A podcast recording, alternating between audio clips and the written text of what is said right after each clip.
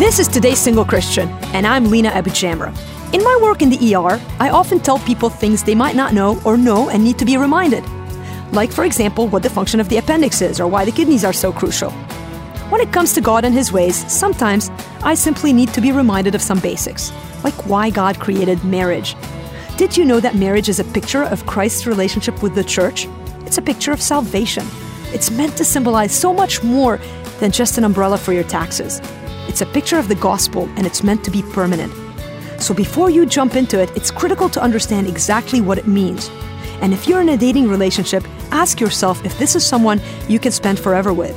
If you're married, remember that your marriage is your chance to shout to a watching world exactly who God is and how deep His love for His people is. For more on building healthy relationships, visit today'ssingleChristian.com.